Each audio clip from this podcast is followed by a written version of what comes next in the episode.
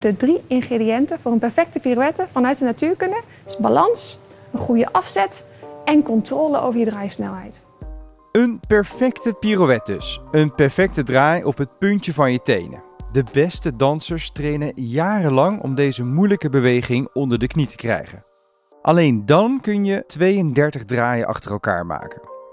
Ongelooflijk. Wij van de Universiteit van Nederland proberen de pirouette te leren in één dag tijd. Mhm. Bestaat er een shortcut? Kun je met natuurkunde een perfecte pirouette draaien? Onze uitdaging begint met een werktuigbouwkundige in een balletstudio. Minke Berghuis van de Universiteit Twente legt ons stap voor stap uit hoe een pirouette in elkaar steekt, volgens de natuurwetten. Ja, en onze redacteuren Anne en Anouk om die theorie in praktijk te brengen, want hun draaien lijken nog in de verste verte niet op een pirouette. Vooralsnog verliezen ze het van de zwaartekracht. Het eerste ingrediënt voor een perfecte pirouette is balans. Balans heeft alles te maken met je zwaartepunt en de zwaartekracht. Zwaartekracht is hier op aarde de kracht die alles naar beneden trekt.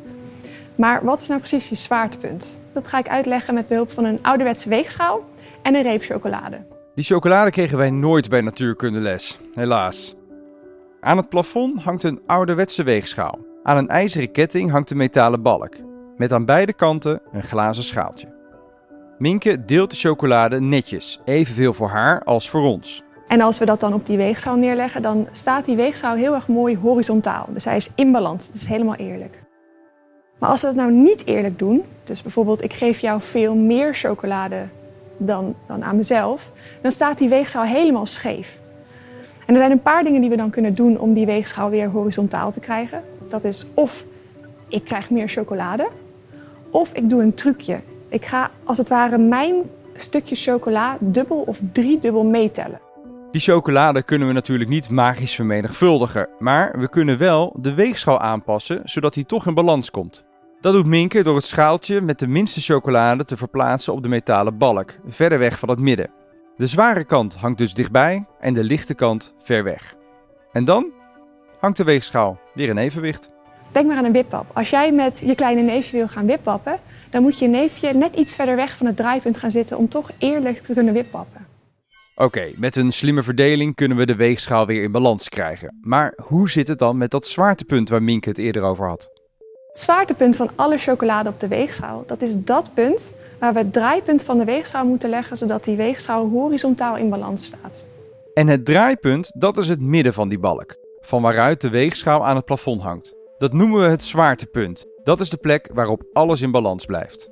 Bij symmetrische voorwerpen met overal hetzelfde materiaal ligt het zwaartepunt heel makkelijk in het midden. Dus uh, bijvoorbeeld bij een bal ligt het zwaartepunt precies in het midden van de bal. Je lichaam is ook een verzameling van massa. Wacht even, hier moeten we even iets uitleggen. Massa is wat wij in het dagelijks leven gewicht noemen. Iets weegt niet 10 kilo, maar heeft een massa van 10 kilo. Dus je hebt massa in je armen, in je hoofd, in je romp en ga zo maar door. En jouw zwaartepunt is het punt waaromheen al die massa's in evenwicht zijn. Dat punt kunnen we redelijk precies aangeven. Stel je nou voor, je staat recht overeind, voeten bij elkaar, armen langs je lichaam. Nu ligt je zwaartepunt achter en onder je navel. En dat zwaartepunt dat kun je dus niet precies ondersteunen, want het zit binnen in je lijf. Maar je staat wel op je voeten, dus je voeten steunen wel op de vloer. Zolang jij je zwaartepunt nu loodrecht boven en tussen je voeten houdt, ben je in balans. Maar als je je houding verandert, dus bijvoorbeeld je begint naar voren te leunen, dan verplaats je een deel van je massa en daardoor verplaats je ook je zwaartepunt. Op het moment dat je te ver naar voren beweegt en je zwaartepunt voor je voeten komt te liggen, dan val je om. Terug naar de pirouette. Voor die pirouette betekent het dus, als jij je zwaartepunt heel mooi boven je voet kunt houden, dan blijf je ook mooi in balans. In de balletstudio staat danseres Amaries. Zij danst al vanaf haar derde en traint 40 uur per week. Wat is haar geheim voor een goede balans? Je heupen recht houden. Je kan niet met je heup omhoog gaan, want dan ga je natuurlijk van je balans af. Want er is gewoon één zwaartepunt in de vloer waar je rechtop moet gaan staan. En eigenlijk constante aanspanning. Je kan nooit loslaten, want dan val je van je balans af. En als je eenmaal dat op platte voet hebt, dan kan je op, uh, op, je, op de bal van je voet, zoals wij uh, elevee noemen. Amarie staat perfect in balans. Maar dan moet ze nog gaan draaien. En dat doe je door je af te zetten. hoe harder jij je afzet, hoe hoger je versnelling. Maar ook hoe meer massa je hebt, hoe harder je moet afzetten voor diezelfde versnelling. Denk maar aan een boodschappenkarretje. Als jij een boodschappenkarretje hebt wat helemaal leeg is, dan is het best wel makkelijk om dat karretje aan het bewegen te krijgen. Maar als jij heel veel boodschappen hebt gedaan en je karretje is heel erg vol en zwaar, dan moet je best wel veel moeite doen om dat karretje in beweging te krijgen. De afzet. Je duwt met één voet jezelf in beweging. Net alsof je op een draaikruk zit en je met één voet afzet om te gaan draaien. De versnelling in onze draai kunnen we verklaren met de tweede wet van Newton. Je weet wel, die man van de zwaartekracht en de appel. De tweede wet van Newton die zegt eigenlijk als je harder afzet, dan heb je een hogere versnelling. Krijgt danseres Amaries eigenlijk ook natuurkunde in haar balletlessen? Dat is dus het grappige. Nee, eigenlijk helemaal niet. Um, er is nooit echt de voor, zeg maar, met formules gewerkt en al die dingen. Um, maar ik denk onbewust dat we het toch wel over hetzelfde hebben, maar dat wij het gewoon heel anders benoemen en heel anders benaderen. Zo ook de afzet, waarbij je moet denken aan je houding, je balans, je armen en ga zo maar door. Heel veel verschillende dingen moet je aan denken. Afzet is een van de belangrijkste dingen bij het pirouette eigenlijk.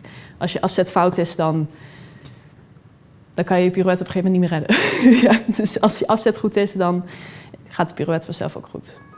Afzet, maar dus ook die armen bijvoorbeeld. Hoe zit dat dan? Herinner je dat trucje op de weegschaal nog? Dat je met een grotere afstand die massa's dubbel of zelfs driedubbel kon laten meetellen.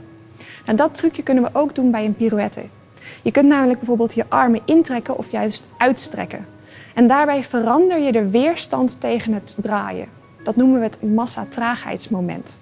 Als je je armen dicht bij je houdt, dicht bij je draaias, heb je een klein massa-traagheidsmoment. En als je je armen uitstrekt, heb je een groter massa-traagheidsmoment. Het massa-traagheidsmoment. Dat is de weerstand die je voelt als je gaat draaien. Dat kun je zelf ook voelen, bijvoorbeeld als je op een draaikruk gaat zitten terwijl je in elke hand een even zwaar gewicht vasthoudt.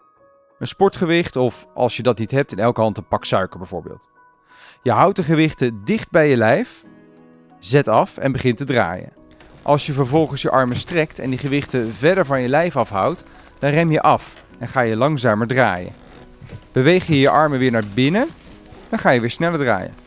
Wat je hier ziet gebeuren wordt beschreven met de wet van behoud van impulsmoment. Klinkt misschien een beetje ingewikkeld, maar zie het zo. Als je de weerstand tegen het draaien vergroot, dan ga je langzamer draaien. Dus bijvoorbeeld als je je armen uitstrekt, ga je langzamer draaien. Maar als je de weerstand tegen het draaien verlaagt, dus je trekt je armen in, dan ga je sneller draaien.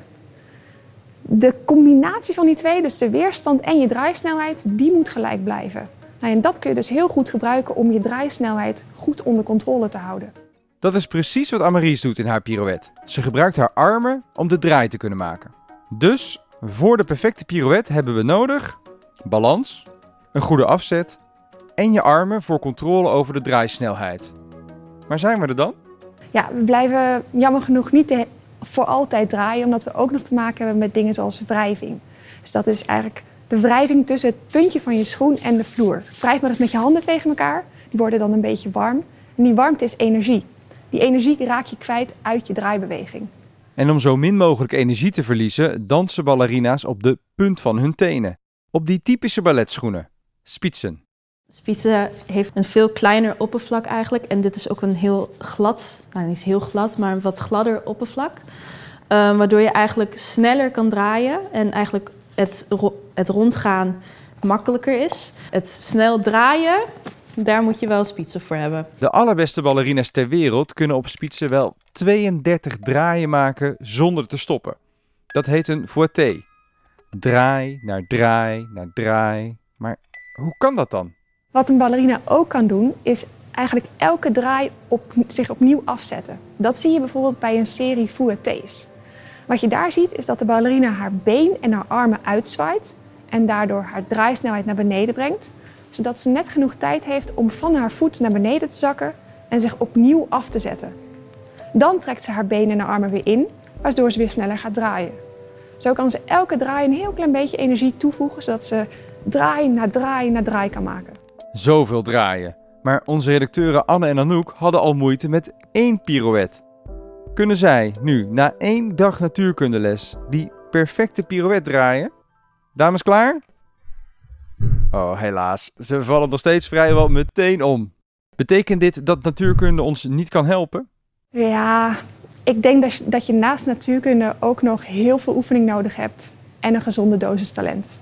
Wij oefenen nog even door. Dankjewel Minke voor de uitleg. En hey, heb jij nou geluisterd en wil je zien hoe die perfecte pirouette van Amaries eruit ziet? Je kunt deze aflevering ook kijken op Spotify of YouTube. En uh, succes met draaien!